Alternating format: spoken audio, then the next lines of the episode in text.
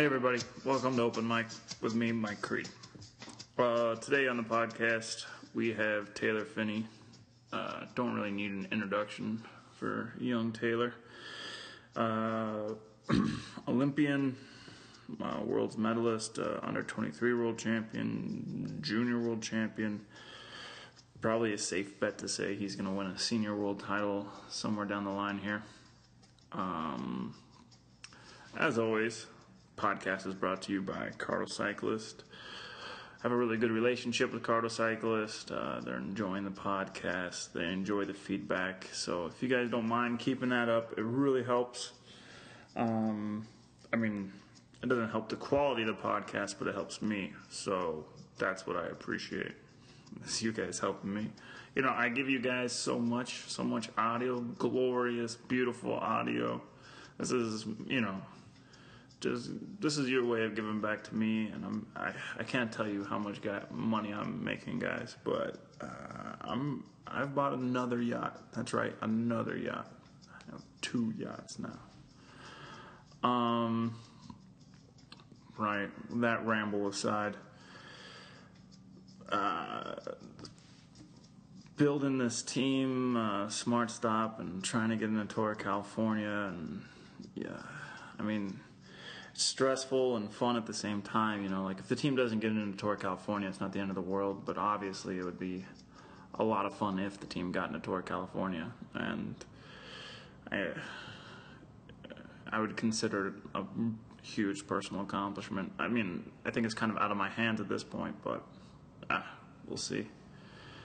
Um. Anyway, I guess that's pretty much all I have to bother you guys with. Uh, if you guys don't mind, you know, again, thanking Taylor for doing the uh, the podcast on Twitter and thanking Cardo Cyclist and you know, uh, I appreciate all the positive feedback and you guys really are um, the greatest for doing this. Thanks. You look pissed, Ben.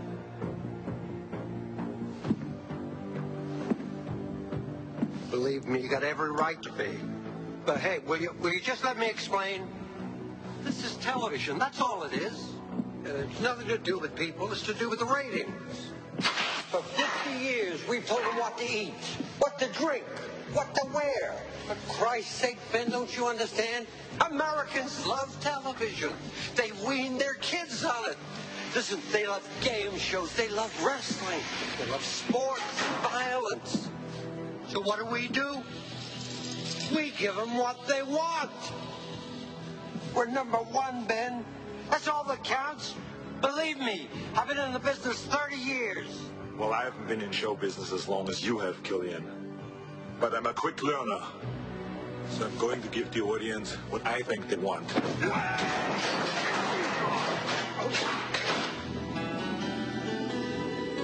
bastard.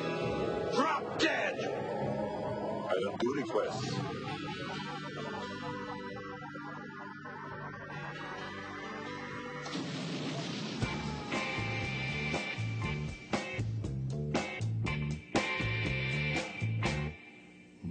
Never read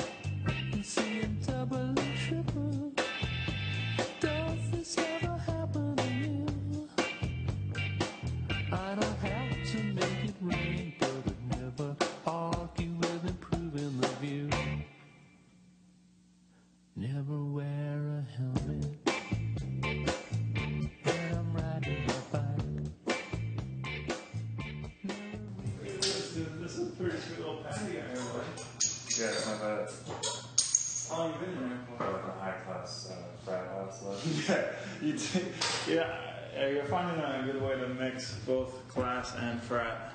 I appreciate that.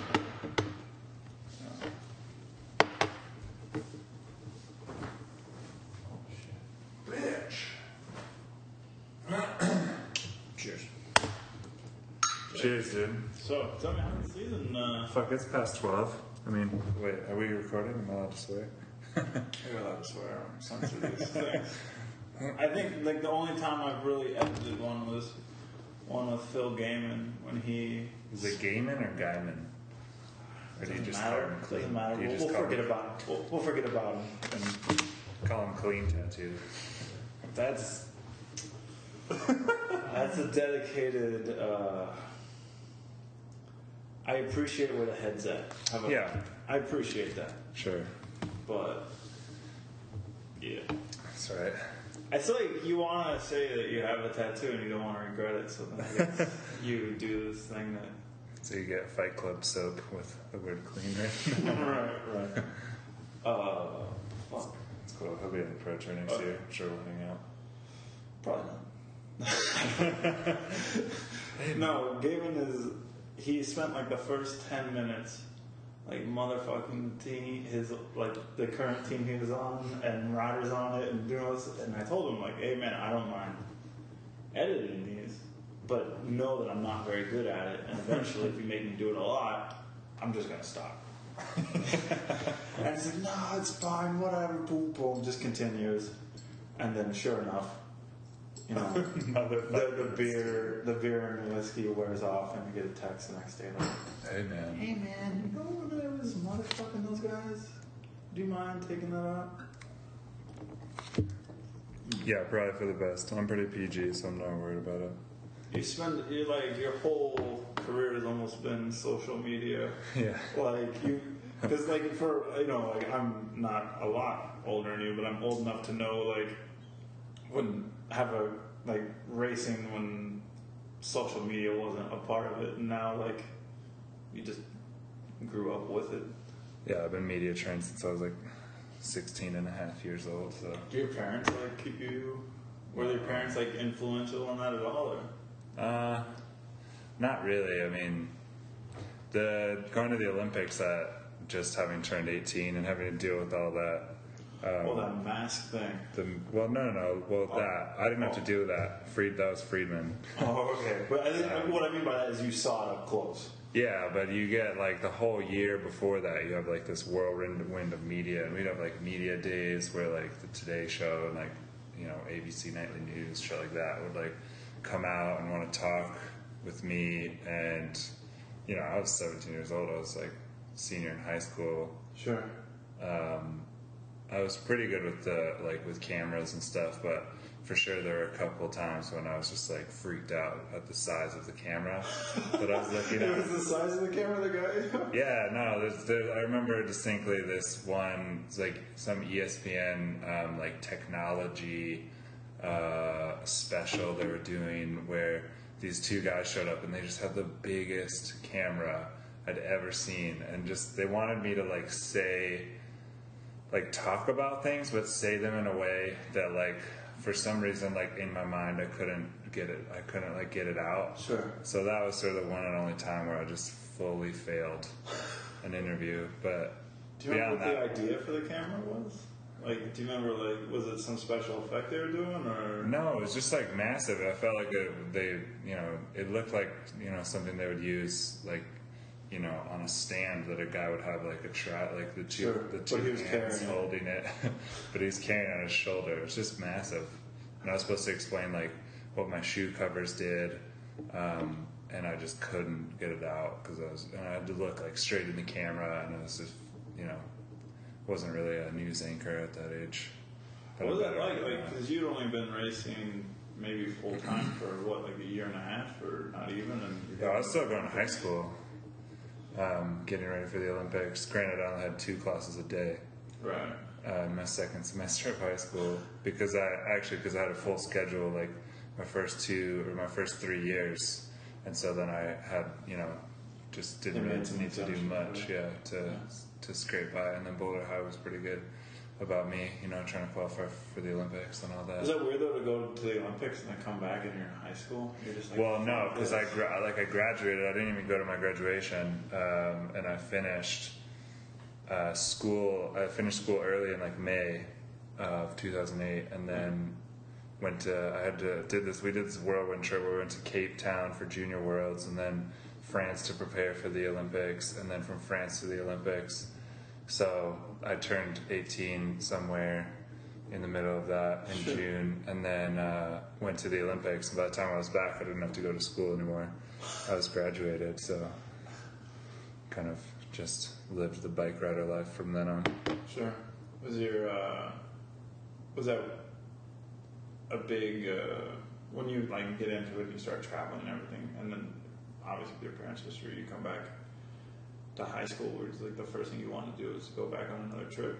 Were you like instantly like, oh, this is what I want to do? Um, I was pretty bitter about the Olympics actually when I came back. I kind of, um, well, I um, was bitter about it for a couple of reasons. Uh, one being that I had this high school girlfriend who was great, but um, when I was in the Olympic Village, I like fell in love with a Olympic gymnast, Sure. and um, As a, I mean, that's pretty normal. kind of that sort of fire started to um, get out of hand and uh, so i came back and i was like kind of ashamed with myself and i had to break up with my girlfriend and then um, at the same time like when i was in the olympic village i was so distracted the whole time that i didn't really race as well as i wanted as i wanted to which Yeah, but that's like just youth. it's a lot to ask, yeah, for an 18 year old. I mean, you get to the Olympic Village, it's like going to college, you know, everybody's in dorms and Yeah. there's just like a massive amount of hormones everywhere. Sure. Uh, Well, not, not to like d- diminish how much hard work you're doing, but also, uh, I think at that time you're running off so much just pure talent. Like it, bike racing to a certain extent was, yeah, No, I faced a lot of opposition at that point. No, I mean, I wasn't really going like thinking that I, um, I mean, it's more about the process to get there because it was so hard to get there, um, and it was a whole year's work to get there. And yeah, I wasn't, um, you know, I was kind of just doing it all off like winging it, and Yeah, and um, it's like a magic trick at a certain. and I made it. And so it's more of like that I made it, and I was kind of one of those Olympians that like makes it and is super stoked to be there, and then you know just races or whatever. But once I raced, I was like, you know, that's not me. I'm not the kind of person who goes to the Olympics just to be at the Olympics. And granted, I'm happy now that that happened when I was so young and when it when I didn't have like the best shot at medaling because you know I learned like going into 2012 Right. I was like so much more focused and I was like I'm not going to make the same mistakes as last time. And so it's you know I could imagine like going to your first Olympics is an interesting experience because you come from such a protected like um, structure where you have all these people around you helping you. And then you go to the olympics you go to the village. And this is why so many athletes stay outside the village is because village is like there's like six people per um, you know like apartment that you have it's loud they're shitty buildings um, you know thin walls They're just built in a hurry. Yeah. there's like just a massive food hall with like a McDonald's and like any kind of food you want, um, and it's just like you you come like in so you try to come in really regimented and then you get there and you're like, you know, it's kind of like you forget everything all these rules that you had, Yeah. and um, so I'm glad I went through that to come into For the, the, the next time. Olympics, did you guys stay outside the village? Or? We stayed outside most of the time, and then we had to go in for like 48 hours beforehand. Um, For like testing or something? no, just to get to the course because the traffic, it was so difficult to get there. And then they had buses that were like, um, you know, in closed roads to get to the start. And at the start, we had to leave like 6:45 in the morning or something. So, um, yeah, it's interesting, man. It's like it's it's not what you not really what you expect from the outside. You think of the the Olympics as like the pinnacle of Right. all sports and like the most serious athletes, but what you have to realize is that you know 15% of the Olympic athletes are vying for medals, and then the rest of the 85% are like just super stoked to be there. Yeah. And they made it there, and so that's And there's not like a professional life for them in that sport afterwards. Like this Yeah. is it. this is like it. So they're gonna milk it, and you know they're gonna meet as many people as they can. They're gonna, Yeah. you know, that's why you always hear about all these like you know Olympic parties and sex stories and stuff like that. Sure, sure.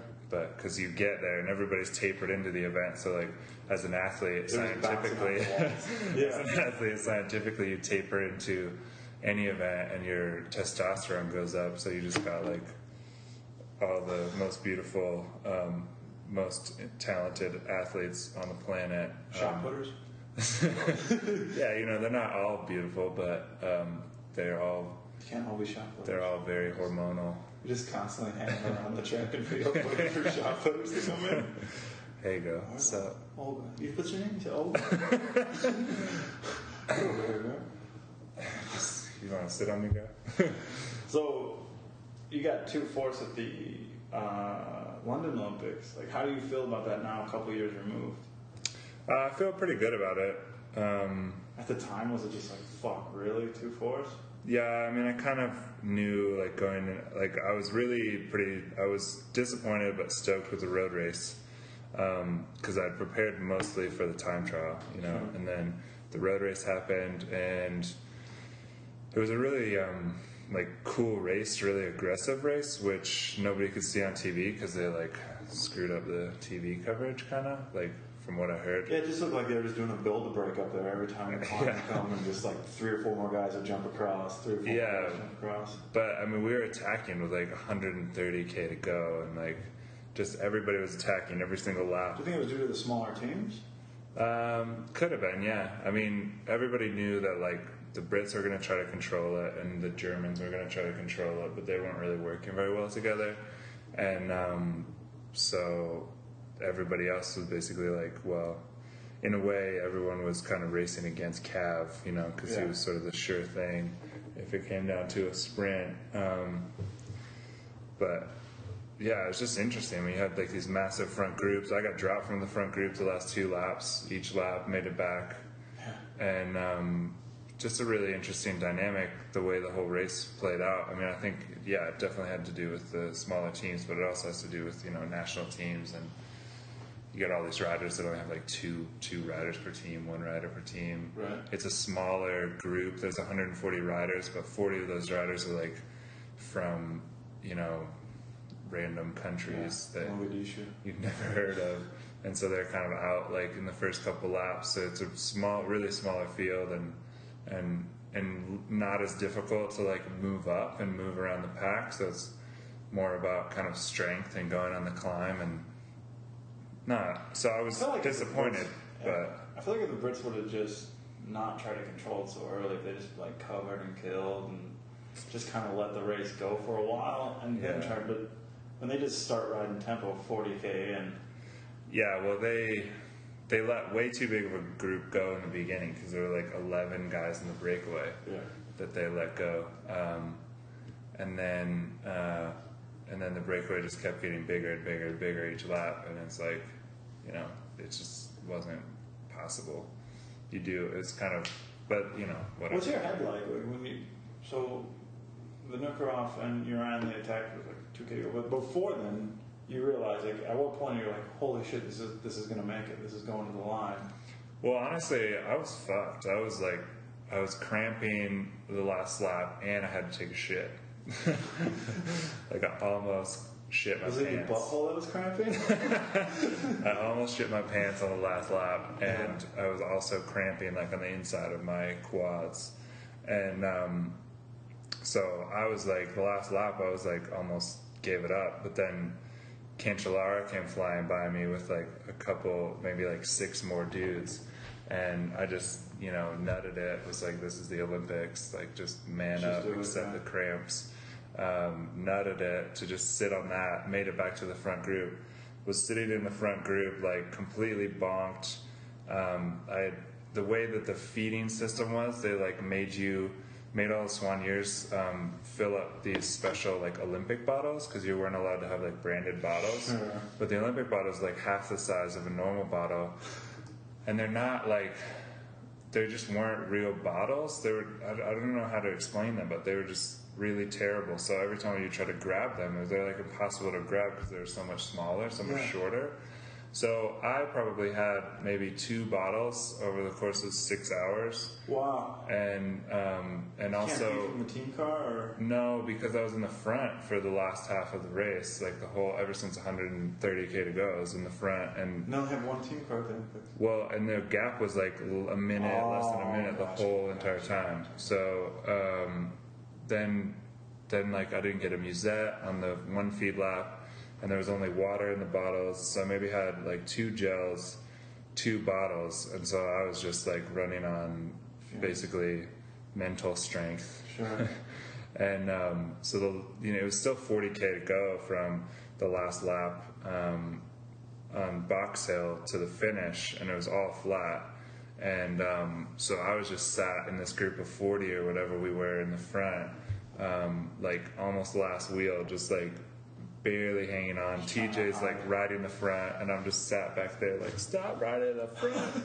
but we don't have radios, you know, um, and I was just like out of it. And then the thing that perked me up was when Cancellara crashed because he crashed, and I went on the inside of the crash, and then all of a sudden I was like in the top five, ten of the group, and I was like, like Phil Gilbert's here, Vinokurov's here. They're like attacking, and I'm like following moves, and I'm like, wait, kind of picking up, and I sort of get like that sprinter instinct that my dad used to tell me about, where you like start to smell the finish line, and you're like, oh wait, this is almost over. Like I can do this. Yeah. So I just um, picked up right after that crash and um, was following moves, making attacks myself, and uh, just unfortunately um, missed the right one. It's But only two guys though. It's not like you can. yeah, I mean, it's, a, forty. it's I'd like to say that it's a lottery at that point, but you know, Vinokurov definitely has the knack of being able to do that. Um, and then I just knew it was going to come down to a sprint, and I, I figured I had a good shot, but you know, Kristoff was more of a pure sprinter than I was, and I just distinctly remember sprinting, being behind Kristoff, knowing that I didn't have enough gas to come around him, and thinking like, "Holy shit, I'm gonna get fourth in the Olympics." Who the fuck gets fourth in the Olympics? This sucks. It's never happened. Nobody's ever gotten. fourth.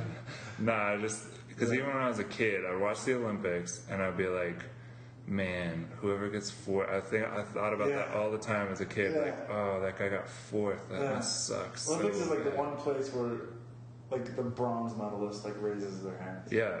Know. No, I would have posted up hard body if I won that sprint. For sure, posted up. But I was just like, I just had this like weird flashback to thinking like of me as a kid watching the Olympics. Like, there's some kid out there watching the Olympics right now, looking at me, being like, You poor bastard. "You poor idiot! How dare you get fourth? How dare you? And then leading into the The time trial, hubris you have. leading into the time trial, I was like, shit, I'm gonna get fourth again. Did you kind of like chalk guys that you knew were going to be hard to beat, and you just kind of like you Well, just I mean, yourself? you just look at like Froome and Wiggins' performance in the tour and how dominant they were in the time trials, and then having Tony there, and I figured Cancellara was pretty battered from his crash. So I was like, if I really think about this too much, um, I'm probably going to get fourth. But at least it wasn't like I got fourth by you know four seconds or something in the time trial. It was like 50 sec. I was like 50 seconds behind Froome. They were definitely in a different class, but those longer time trials take a bit longer. Um, Did you get? I mean, I guess it'd be your second Olympics, but this last one in London, did you have like this? They call it like the Olympic blues. Like you just had like this post-Olympic like I don't know, or were you just because you really Um, not kicked it up really. I uh, I had the post Olympic blues in 2008, like what I was talking about before. When I was kind of came home, I had to break up with my girlfriend, and and you know the season was over, and I had no goals. Um, uh, and I wasn't sure if I was going to go to college or what I was going to do. Um, but this last year I didn't because I went. I had the Olympic time trial. It was like a huge relief. I'd been preparing for it for a really long time, stressed about it. It was big relief to have it over with. Went out, had a nice party. Um, that went to this Lululemon party, which was uh, pretty sweet. Got my dance on, got super drunk, and um, and then like two days later, I had to go to Eneco tour, and uh, so I was just back into the grind, like back into the racing grind, and from there came back to Colorado, did tour of Colorado, and then immediately went to Worlds. Um, Pro Yeah. Like brilliant and a bitch like that. Like Yeah. success and failure, you can't dwell on too much because you'll No. right back at it. yeah, you're only as good as the last race that you uh, completed. It's just like you think, oh, People just you know, forget. I, I won the Olympics or you got an Olympic medal, and your team's like, that's great. When did you go to the Eneco Yeah, in, in two days. No, I don't. I'm gonna try to set it up so in Rio I can finish my season in August and just stay there. Do you know? I have any idea if they're bringing the individual pursuit back for that, or No, they were talking about it, but they're not. They're not gonna do that, which is fine. I mean, you kind of over that part of it? yeah, I had that sort of like breakup and I'm over it, but um, that was another shit thing about the 2008 Olympics was I was like, oh well, I'm gonna have like my only consolation was like I'll have, you know, three, four more shots at this, and for sure four years from now I'm gonna just I think it was better for you though, because then like now you Destroy gotta focus on everyone. the road 100. percent Yeah, I mean, I think it's. I, I wanted to make the transition regardless. I've always been a road rider, not so much a track rider.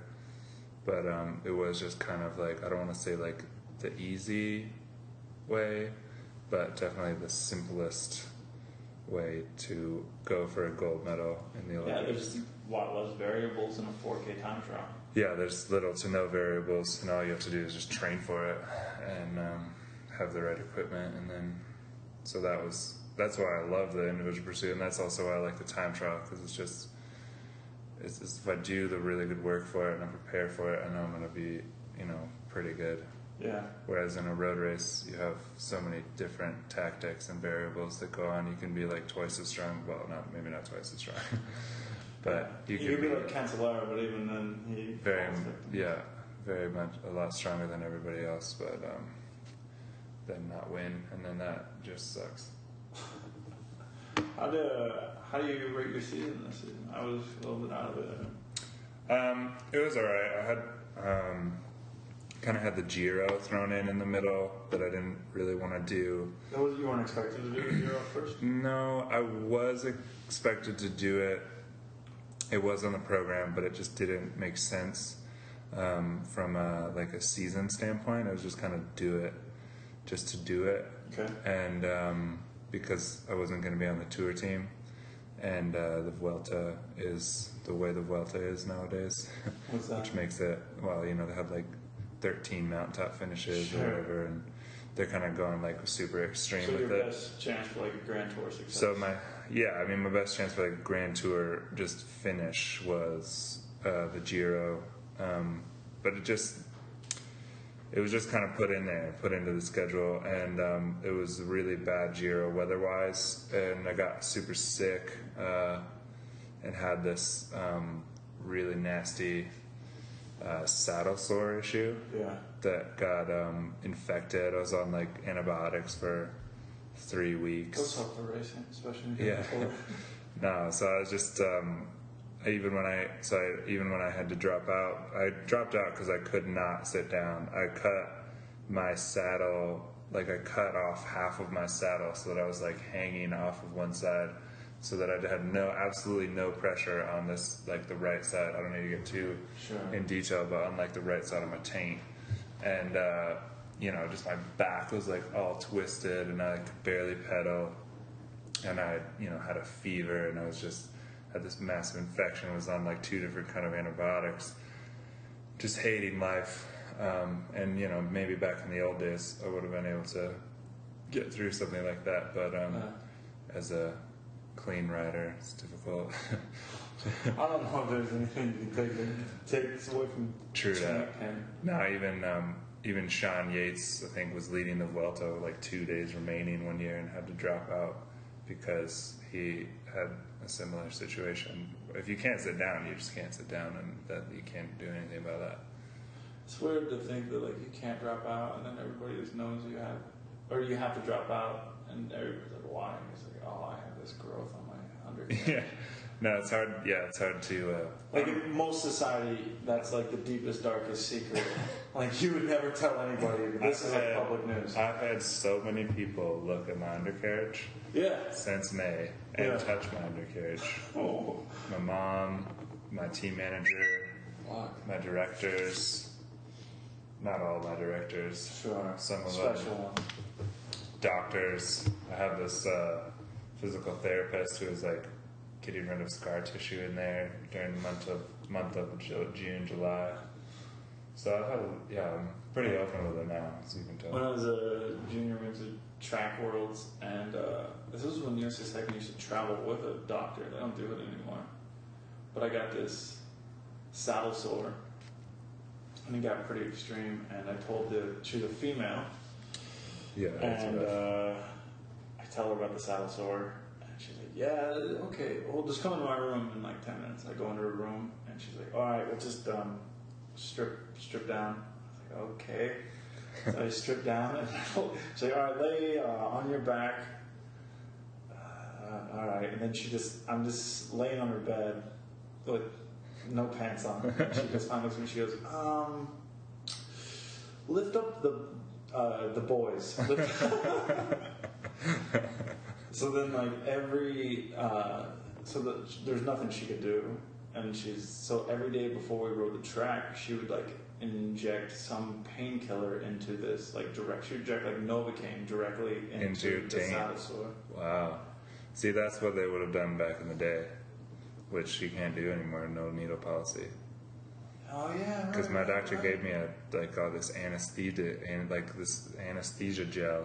He's like, I'll just put you know like all of this tube into your onto your taint, I don't think it and I was like, much. I don't think that's gonna help, but I'll oh, No, try. the, the injecting thing was it was great because you couldn't feel your taint anymore. So, you, but the bad thing was is you just continue to ride right on it. Yeah, it so just it would gets just worse get worse and and worse. worse. and finally, one day, it just like it would wear it wore off like in the middle of everything, and I oh, it was Oh man, it's really one of the worst things that can happen as a bike rider. Like I've had knee problems, hip problems, ankle problems, everything. But when it's your ass, you when it's your Friedman undercarriage, about. How yeah, often? Friedman's showed me pictures of his various surgeries and things like that. He would take fucking. I was not thankful. Document the process. No, I had um, one of this uh, one guy um, from ra- the race organization, this race organization doctor who um, didn't have me laying on my back, but had me laying on my side, and then what, like you know, did the glove and like snapped it, No. snapped it, Sure. and is you know like prodding around my butthole, and my mom is just there watching, and That's great. there's a couple other Italian girls, Jim Ochowicz, my team manager, they're just watching and like, you know, it doesn't get much better than this. It must be so great to be a pro cyclist. At least he didn't lick it at first. Look, I don't have any lube. hey man. Do you want to spit on my finger?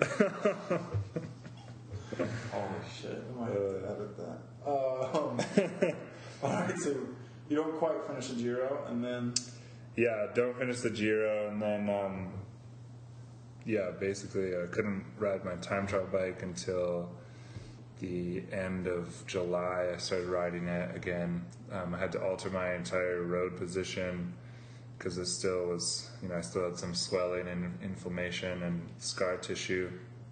did you And I come really- back to Colorado this time, or did you? Yeah, and I came back to Colorado, um, and I was here for the month of June, half of July, and then I had to go back over and do some races. It's very nice to spend a month and a half back in the states though mid-season. Yeah, super nice. Um, I was really happy for that. I wanted to stay in the U.S. and do like Utah and Colorado, but um, the team wanted me over to do Wallonie, Poland, Eneco, and then Worlds. Um, so it was kind of like a rushed preparation for Worlds. The main goal was Worlds, the time trial, and um, I had a nice win in Poland, which was kind of a surprise. Um, a great win. Yeah. yeah, and something that was really cool um, that I was really happy. Was that just like an impromptu attack? You just kind Yeah, it's just kind of random. I mean, I thought about of just it. had momentum It coming. up was they were finishing circuits, um, and I thought like if anyone was gonna go, they would go right here, and I'd been feeling pretty good, just like riding. At a, I've been doing lead out stuff with with Thor and just kind of taking him around, and you have to, you know, you you sort of spend a lot of time at speed, like in the wind. Um, so I sort of felt really comfortable with the amount of power that I had at that moment in time. It was a long way out. It was eight and a half k to go. but um, What was your biggest lead at that point? um, I think like maybe twenty seconds ish. Yeah. Yeah. But um, no, I just uh, just kind of ins- had like a little instinct moment. I, if there was any scenario where it was going to happen, it was going to be me there uh, at that race because there's only six man teams. There'd been a big breakaway that went. It was 250k stage. Everybody's tired. Yeah. So most of the sprinters teams had been working all day. They um, had been using up, you know, their guys. They only had six guys on each team. Um, I'd seen in the previous day that it, nobody was really that organized to like come together. Teams weren't really working well together.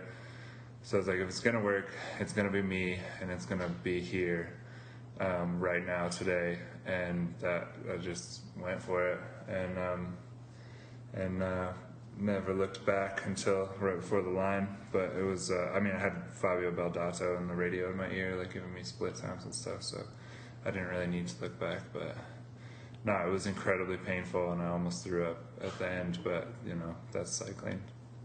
You say that's the highlight of the year. Yeah, for sure that was the for sure that was the highlight of the year. I mean, I had a nice Milan San Remo as well. Got seventh in Milan San Remo. Um, Wow, shit. And that was kind of yeah so those between those two they were kind of like my two moments of brilliance and then everything else was just uh, sort of like snowy weather and taint problems and then uh, and then worlds sort of came and went and was not not very um, not not great Would- yeah so i'm looking forward to uh, What would you grade the season? What would you like on a scale of Like a 1 to letter 10. grade. Um, I mean, it's hard to grade a, you know, like a Season long thing.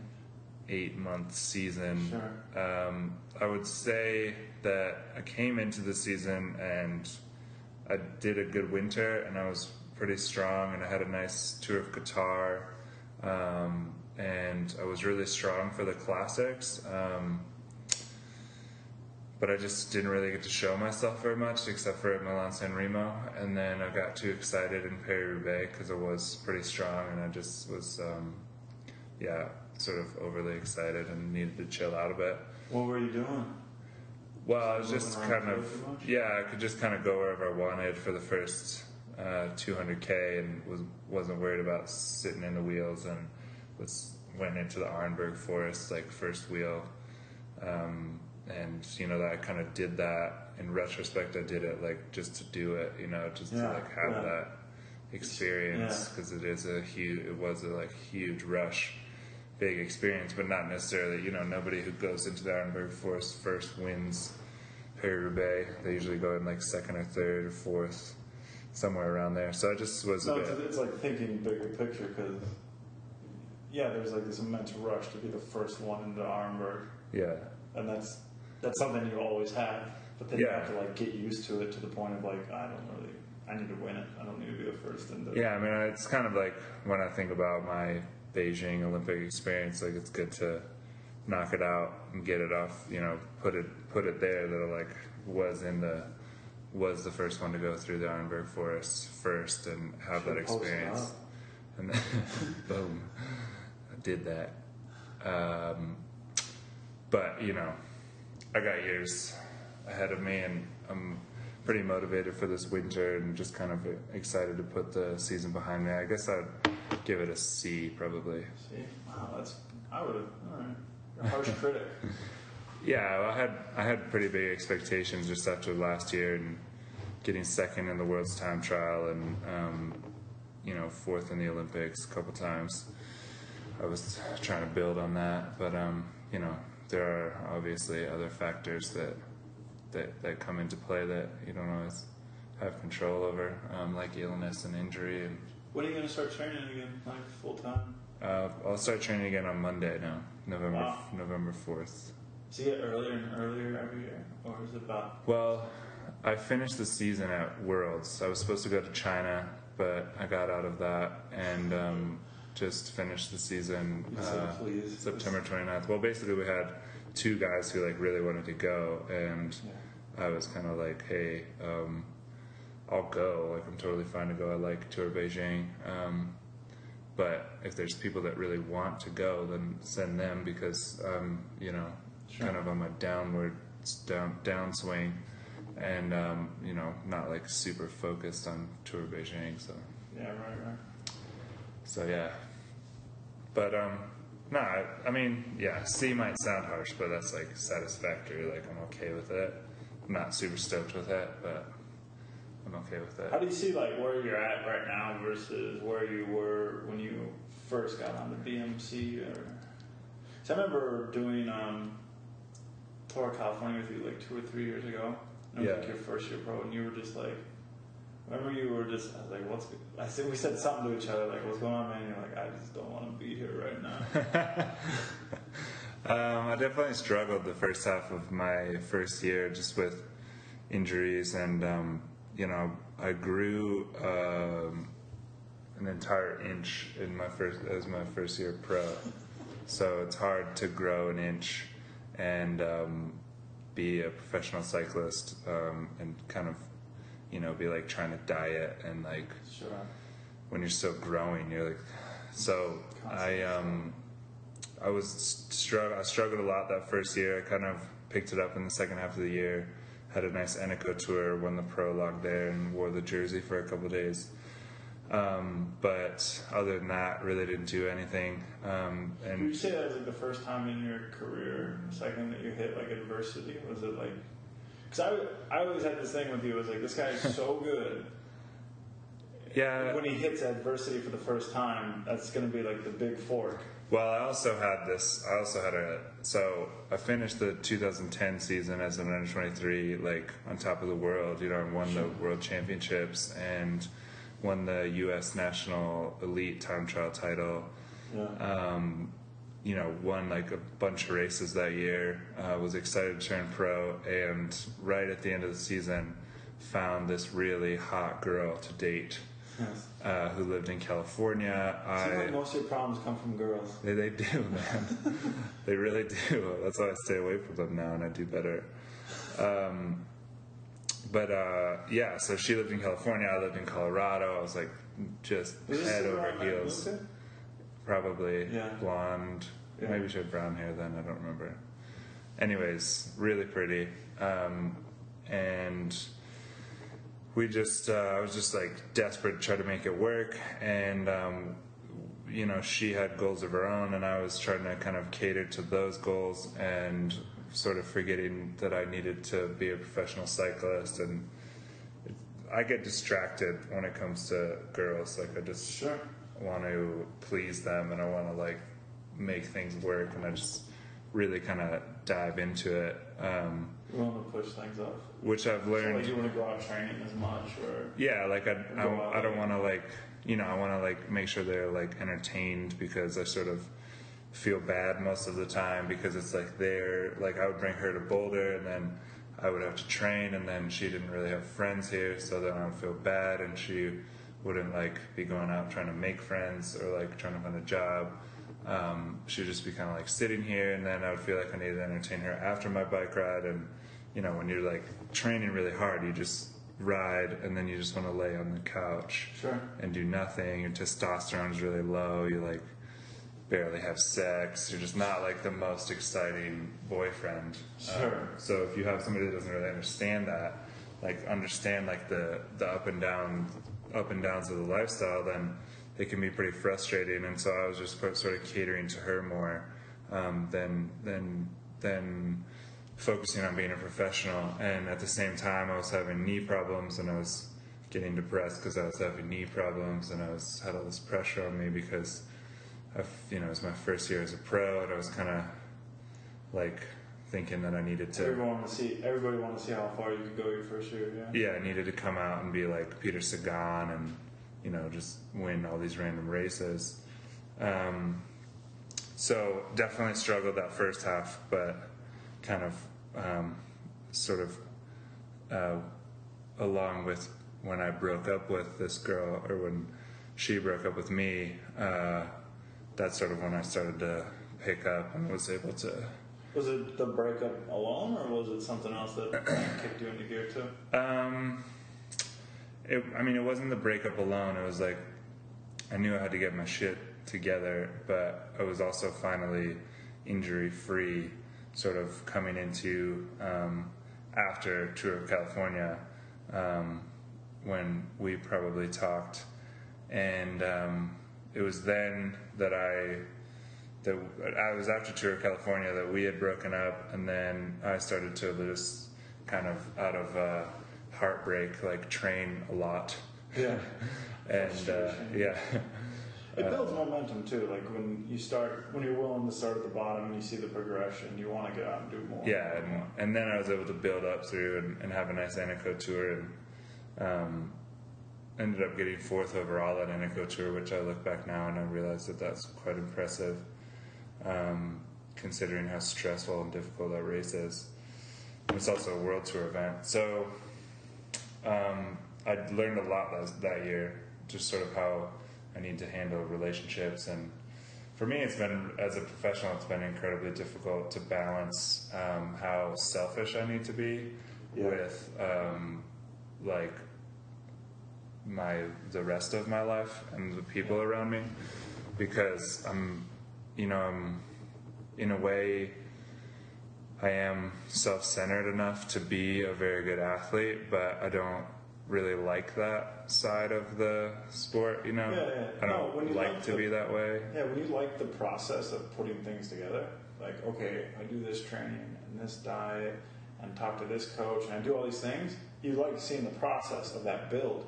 But Yeah. that requires, requires everything it requires like, oh yeah, well, we're not going out tonight. We're probably not going out for a while.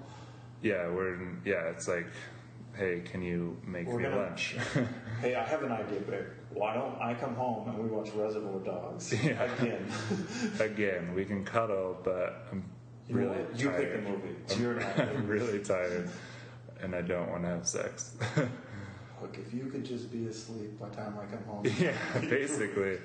No, it's so it's been hard for me. It's the best way to deal with it now is just to not have those relationships in my life. So I What kind if of you dated a girl with a heroin addiction? Because then she'd constantly be sleeping. She'd never be in the house.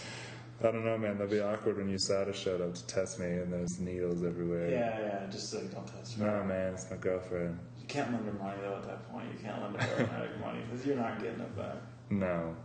Um, yeah, so it's just it's been uh, been an interesting process. I mean, I have like the the best friends that I have are the friends that I can leave the U.S. and just not speak to for Yeah. three four months and You then come up. back and we're just the same. And uh, I've sort of tried to spark things with a couple of different girls down the line over the last couple years, but it's just uh, it's like they're like, well, I don't understand why we can't just be together. And I'm like, well, I'm gonna go to Europe for at least four months, and there's a possibility that I'll be there for nine months. I really don't know, and I don't want to Skype you every single day for nine months, um, having only known you for one month. You know, it's like Yeah.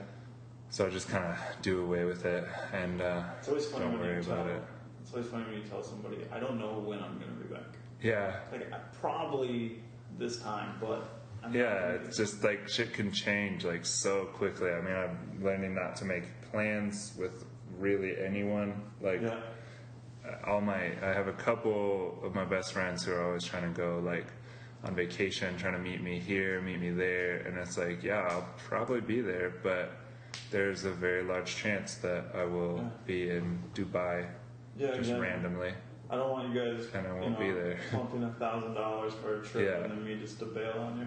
and then um, you know, so I end up di- I end up disappointing a lot of people, and I hate that. I hate disappointing people when it comes to plans and you know being there for them because it's just something I struggle with. Uh, there'll be a time after cycling. Yeah, I mean, what I explain to people is that when once you start getting into the Tour de France schedule, you kind of start locking in like the classics program, coming back for California, then gearing up for the tour, then coming back to America for the American races, then going to Worlds, and you sort of have this thing where every year you know what you're doing.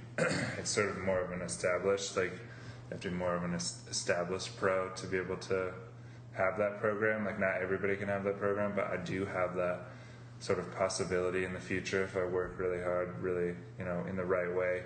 I have the ability to have a set program every single year, Yeah. and that's kind of my goal. Because then that's how you start Do you need that? Like, an regi- actual. Are you that way, like in your your cycling life too? Do you like a as much of a regime is the right wrong word? But Well, I'm uh, definitely a plan guy. Like I definitely go into a season and I'm like, I'm less of a guy who goes to a race and has like killer instinct in every stage, kind of like Peter Sagan, who's just like, I'm here. I can probably win today, so I'm gonna win today. Just like win, win, win, win, win, win, all the time. I'm more of a person. I look at a schedule and I see like what are the goals that are really important to me, um, and what can I sort of commit everything to to arrive to this one goal and then back down again, and then arrive to another. So it's like the classics like Milan San Remo, Flanders Roubaix, come back down, um, and then like the Tour de France, come back down, and then the Worlds, and then you know I look in like an Olympic cycle, and the Olympics are definitely the biggest thing I see in the next couple of years. So I'm more of a more of a guy who is um, I like I like to plan things out really far in uh, advance, um, and they're always for really big objectives that I know are sort of career defining wins. Because I'm not a guy who can just win all the time, um, but I am somebody who can come to a, a very important event with a lot of pressure and be comfortable with that pressure for that one event, and and then you don't move from there. for that one. event. Yeah, I don't don't mind it. So when you have like when you were training for the Olympics with Lim, you know, was that was like three or four week like daily run almost, wasn't it? Yeah, it was almost longer than that. It was just because I only found out that I was on the Olympic team like in the middle of June, so I had like six weeks from there to prepare, and I didn't want to race myself into fitness because I'm not, um, you know, that's kind of an old school mentality, and I figured I could do all the work I needed here, and um, really fought hard with the team to get that approval to do that. Um, but I got it, and. Did uh, people helping you fight that, or is that you alone? um, no, that was pretty much me. My dad would It takes a lot of like call sometimes. it takes a, it takes a lot of guts though at that age to like stand up to. to Yeah. I've always kind of um, not been afraid to do that though.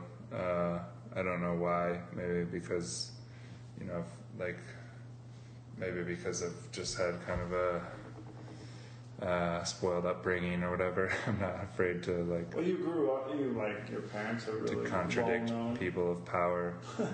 Well, I think your parents are really well-known cyclists, so you probably don't feel intimidated by people who Yeah. have done that in their own personal life. No, I just I, I, I know what's best for me. Uh, most of the time, there are definitely times where you know I've been wrong, but when I'm you know 100% sure what is best for me and, and then what is sort of best for the team afterwards when it's something that I can achieve, uh, it's something that I fight for and I have no problem fighting for. And I think, um, you know, it drives my team management crazy, but they at the same time respect that in, uh, you know, because it's kind of a leadership quality to challenge, um, you know, kind of other alpha Yeah.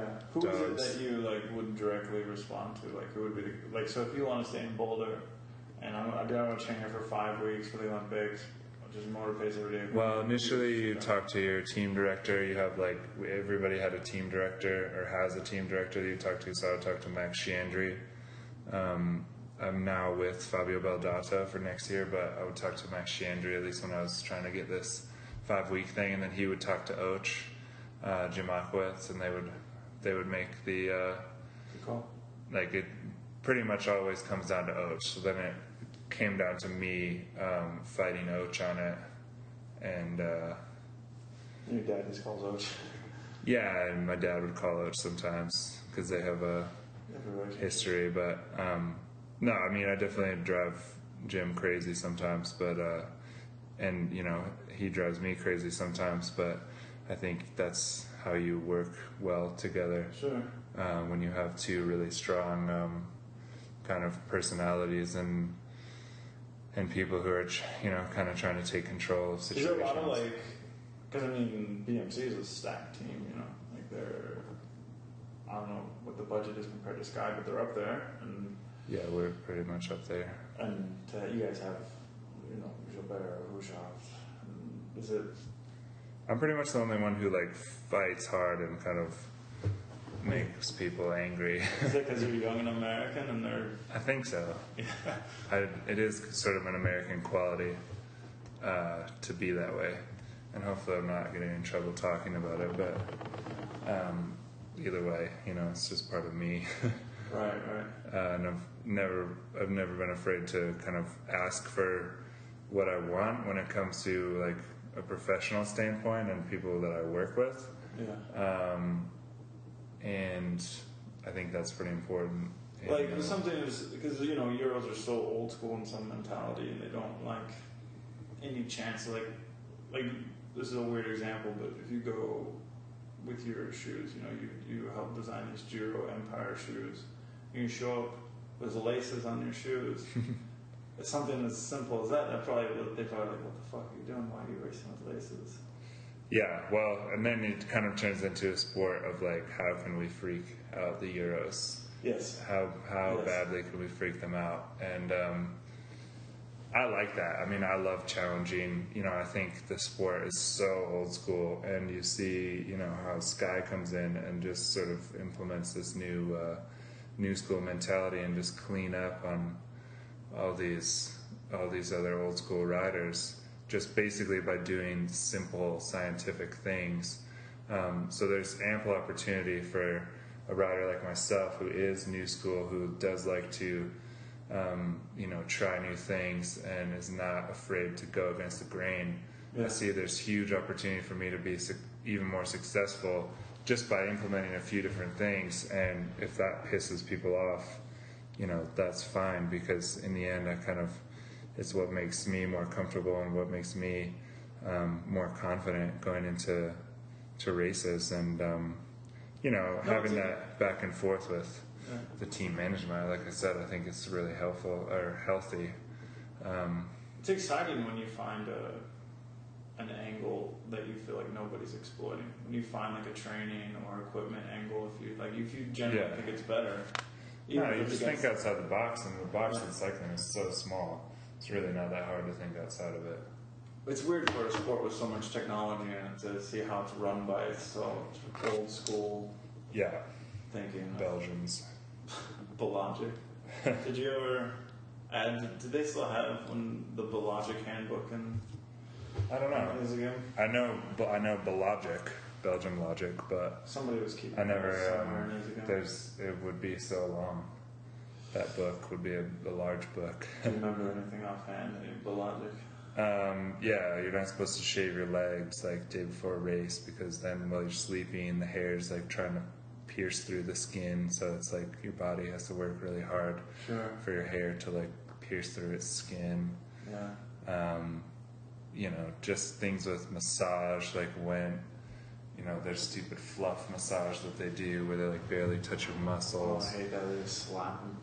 Um, you know, like trying to get rice cakes and races and trying to trying to have like things that are not stroop waffles, like honey waffles in the food room to eat in the afternoon is like the, one of the biggest fights.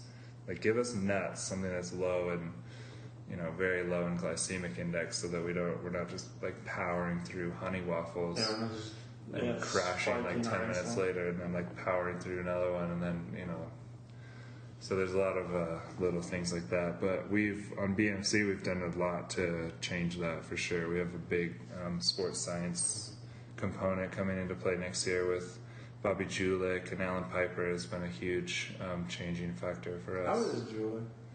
Julich's good Yeah. he's um, Seems like he loves the, the He aspect. loves number he's such a dork Yeah. he loves numbers and TrainingPeaks and everything so much but you want that in a coach Sure. and uh, he really doesn't understand my humor because i make fun of him all the time and like Sure. pick on him and he he doesn't really understand if i'm like being serious and actually don't like him or Right. if i'm joking There was this uh, Uh, when he was racing.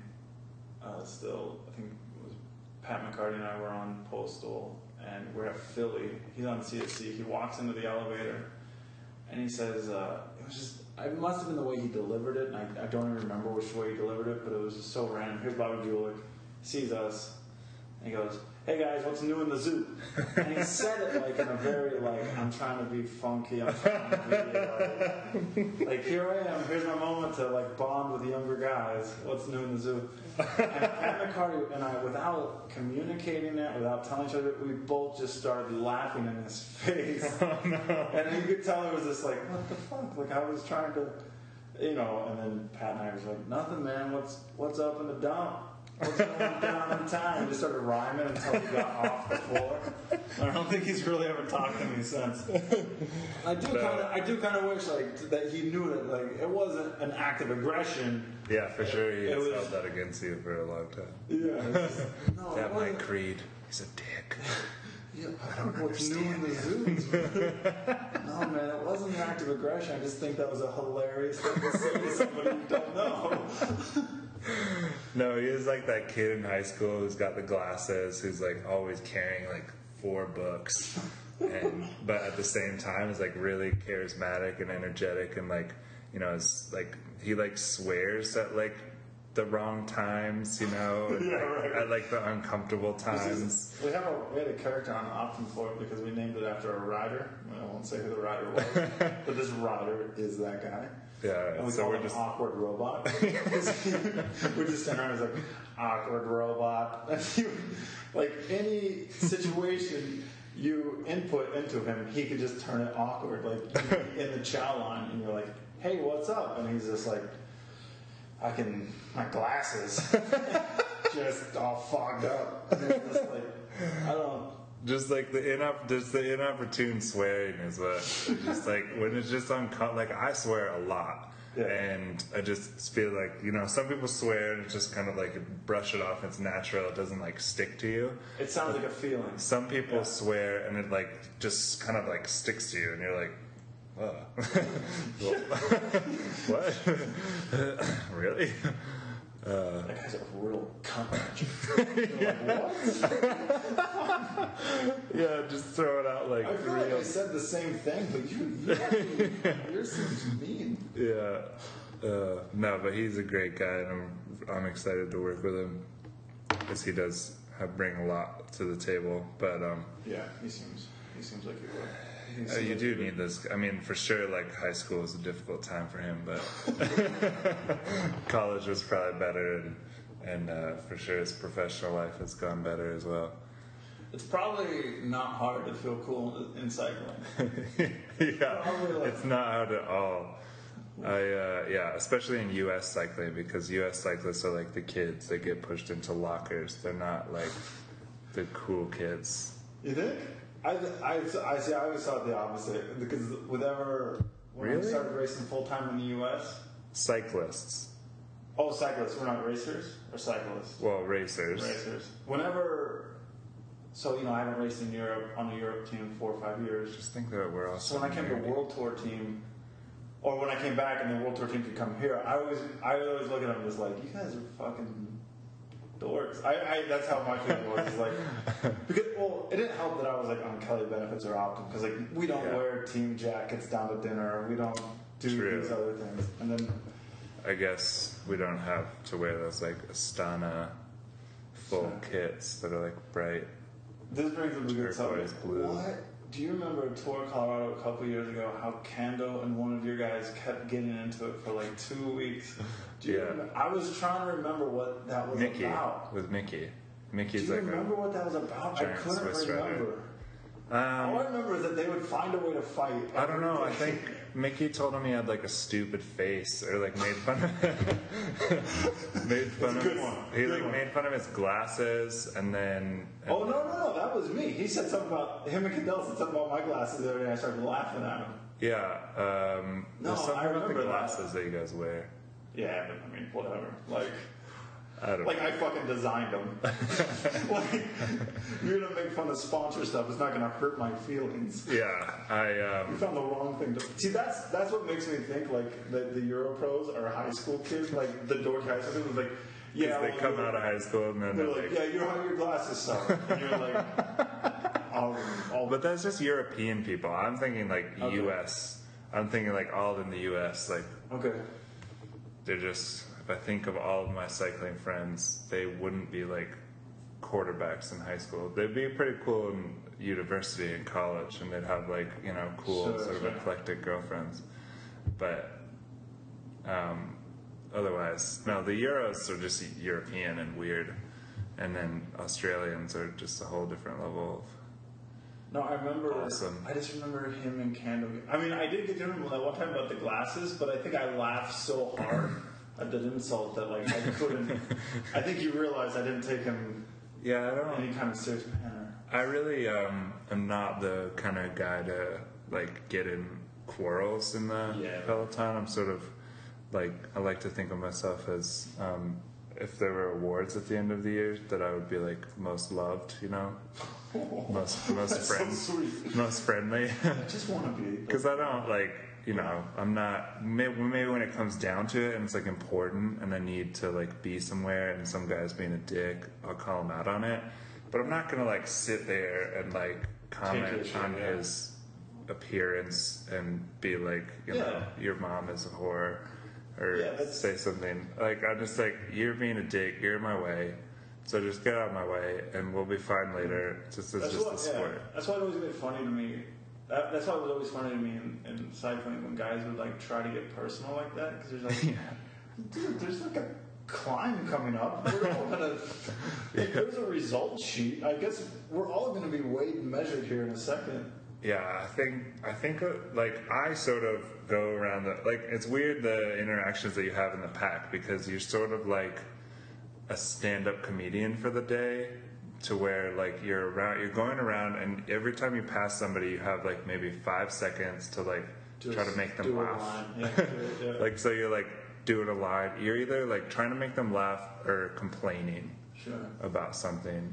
You're complaining about the weather or the course, um, or your bike, or you're like making us making a small funny and then giggling, Sure. and then riding away because you don't have that much time to talk to people. Yeah, but then there's the time that guy passes you and doesn't say anything. You're like, well, what the fuck? Is this something I'm doing? Like, I didn't say anything. just stone faced as we look over. I just end up making a bunch of weird faces because I don't have the energy to think of things to say. So I just pass people and like you know stick my seat up my ass and I'm like, and then that's it. And then he goes like, all right, we're done here. I can keep riding. Sick man. So we're still friends. Nah, it's a weird, it's a fucking weird sport. Yeah, it is. So what's the, uh, off the top of your head, what's the big goal for next year? What do you, is there anything you've singled out or is it just a season of Um, I'd like to make the Tour de France team. That's the main goal. And then, um, beyond that, What do you think you have to do to make the Tour de France team? Well, just be fit. Really, fit enough. I was like, I was wondering, so you like, you kind of raised your hand at the beginning of the year, so maybe they have like a long list of like 12 or 13. And There's 14 riders on the long list, and I'm on the long list, so that's cool. Alright, I said 12 or 13. That was pretty close. You don't have to Hey. correct me so quickly. I'm just giving you the facts, the stats. So, Um, and where do you think you're like weighed and measured? What events? What? Like, what do you think? Oh, you mean like when do they sort of check in? Uh, it's sort of throughout the year, and it'll have it has a lot to do with Bobby and uh, the training that I'm doing and how I'm doing in training. It's sort of like um, just based on fitness. I think at the end of the day, You think next year with weight, has to be pretty fitness and weight, and then um, for sure it's a good course for me to help out, um, and also potentially go for some individual success with a long time trial at the end. Yeah. Uh, but beyond that, um, the classics are the biggest goal. Basically, with the the worlds being in Spain, it's they're going to do some crazy hard time trial course, team time trial course, road course. So, don't even know if I'll go to worlds next year. Um, I might because I like to go to worlds, and um, you know, American riders for a long time kind of just didn't go to worlds because I didn't think it was cool. Um, like the previous generation, um, but this generation likes to go to worlds and is focused on worlds and realizes the importance of it. Um, so I might go, but that's really far off. Uh, for me right now, it's kind of coming into the classics and just being like at my fittest, at my lightest, and then you know getting the tactics down and not getting too excited, and uh, you know throwing that hammer down, son. Well, good luck. Thanks, Doug. Robert.